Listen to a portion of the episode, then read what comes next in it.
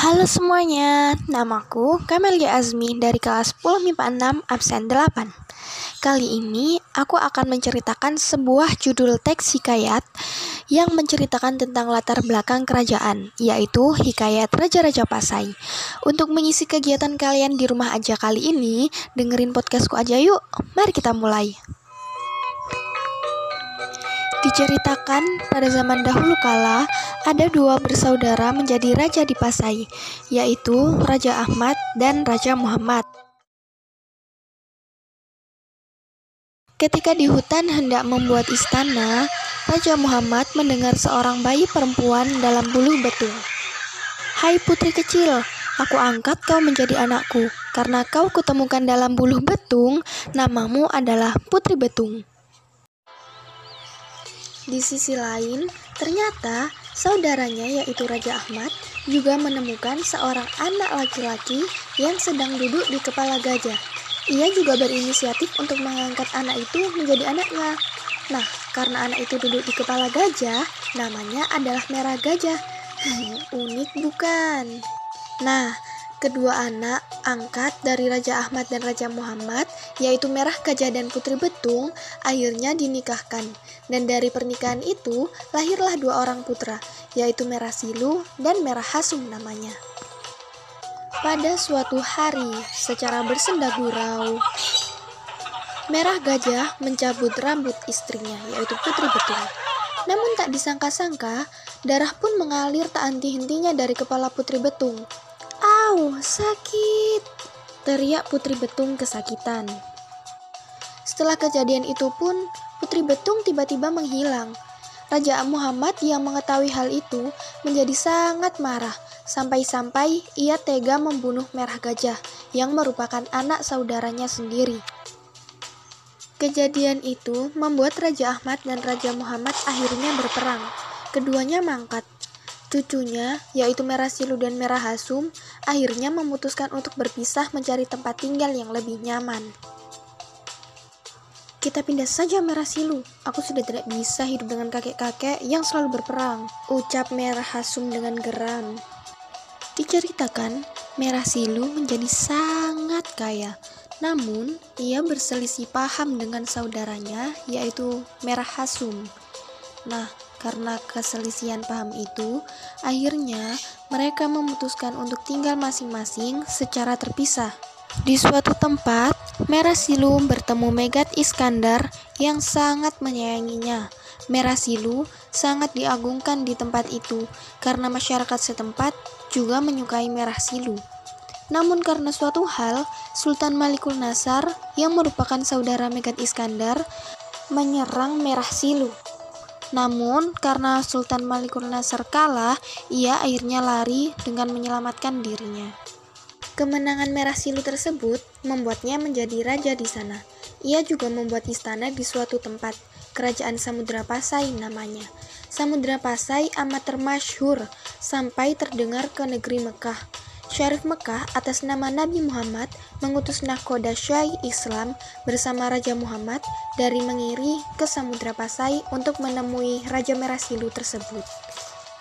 Merah Silu pernah bermimpi bahwa Nabi Muhammad mengajarkan kalimat syahadat. Ia pun diberitahu akan diberi gelar malaikat soleh. Mimpi Merah Silu menjadi kenyataan. Merah Silu telah bisa membaca kalimat syahadat dan membaca Al-Quran. Merah Silu pun diberi gelar Malikus Soleh. Rakyatnya semuanya beragama Islam. Samudra Pasai dikenal dengan nama Darul Islam. Sultan Malikul Soleh menjadi sangat terkenal. Perkawinannya dengan putri cantik, putri perlak bernama Putri Ganggang, melahirkan seorang anak Sultan Malikul Zahir namanya. Setelah besar, Malikul Zahir pun dinobatkan menjadi raja. Sultan Malikul Zahir mempunyai dua orang putra, Sultan Malikul Mahmud dan Sultan Malikul Mansur namanya.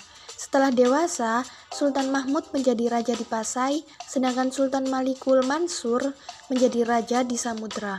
Kerajaan Pasai dan Samudra sama-sama menjadi kerajaan yang besar dan terkenal. Namun, tentunya ada beberapa kerajaan yang iri dengan kesuksesan mereka. Kerajaan Siam contohnya. Kerajaan Siam menyerang Pasai dan Samudra. Namun, Pasai dan Samudra dapat mengalahkan Siam. Kemudian, kerajaan Pasai dan Samudra menjadi semakin jaya. Sultan Mahmud akhirnya mempunyai dua orang anak perempuan dan seorang anak laki-laki. Sultan Ahmad Farmudal namanya. Sultan Ahmad yang seorang raja tersebut mempunyai 30 orang anak, di antaranya Tum Beraim Bapa, Tum Abdul Jalil, Tun Abdul Fasil. Disebut Sultan Ahmad mencintai anak perempuannya sendiri. Seorang menteri kerajaan menasihati, tapi tetap sia-sia. Dan Beraim Bapak yang mengetahui niat jahat itu memindahkan adiknya ke tempat tinggalnya di Turkas. Kapal dari benua Keling membawa pendekar-pendekar handal di Kepasai. Mereka orang-orang pemberani dan menduduki tempat-tempat larangan dan tidak ada orang yang mampu mengusirnya. Sultan Ahmad meminta bantuan Tun Braim Bapa. Tun Braim Bapa datang bersama orang-orangnya. Perkelahian tidak terelakkan. Orang Keling takut dan pulang ke negerinya. Tun Braim Bapa dikabarkan bersenda gurau dengan seorang dayang istana. Peristiwa ini didengar oleh Raja Ahmad. Raja Ahmad pun marah dan berniat ingin membunuh Tun Braim Bapa. Tun Braim Bapa diajak bertamasya. Berkali-kali Raja Ahmad ingin membunuh Tun Berain Bapak, tetapi sia-sia. Tun Berain Bapak akhirnya meninggal karena makanan yang diisi racun oleh Raja Ahmad. Ya, rencananya berhasil. Tun Berain Bapak dimakamkan di Bukit Fazullah. Putri Gemerincing anak Raja Majapahit jatuh cinta kepada Tuan Abdul Jalil setelah melihat gambarnya. Sultan Ahmad cemburu dan membunuh Tun Abdul Jalil. Kapal-kapal Majapahit yang hendak menjemput Abdul Jalil tenggelam. Raja Majapahit marah dan menyerang Pasai. Raja Ahmad melarikan diri. Cerita ini berakhir dengan daftar negeri-negeri yang takluk kepada Majapahit. Ya, kerajaan Majapahit akhirnya menang. Negeri-negeri yang tunduk kepada Majapahit itu adalah Tambolan, Siantan, Jemaja, Bunguran, Serasa, Sabi, Pulau Laut, Tiuman, Pulau Tinggi, Pemanggilan Karlimata, Belitung, Bangka, Lingga, Riau, Bintan, Balang, Sambas, Mempawah, Sukodana, Kota Waringin, Banjarmasin, Pasir, Kutai, Beron, Jambi, Palembang, Ujung Tanah, Bandan, Bima, Sumbawa, Selaparang, Siam, Larantoka, Bali, dan Belambangan. Cerita ini berakhir dengan kalahnya negeri-negeri itu kepada Majapahit dan Majapahit menguasai Nusantara.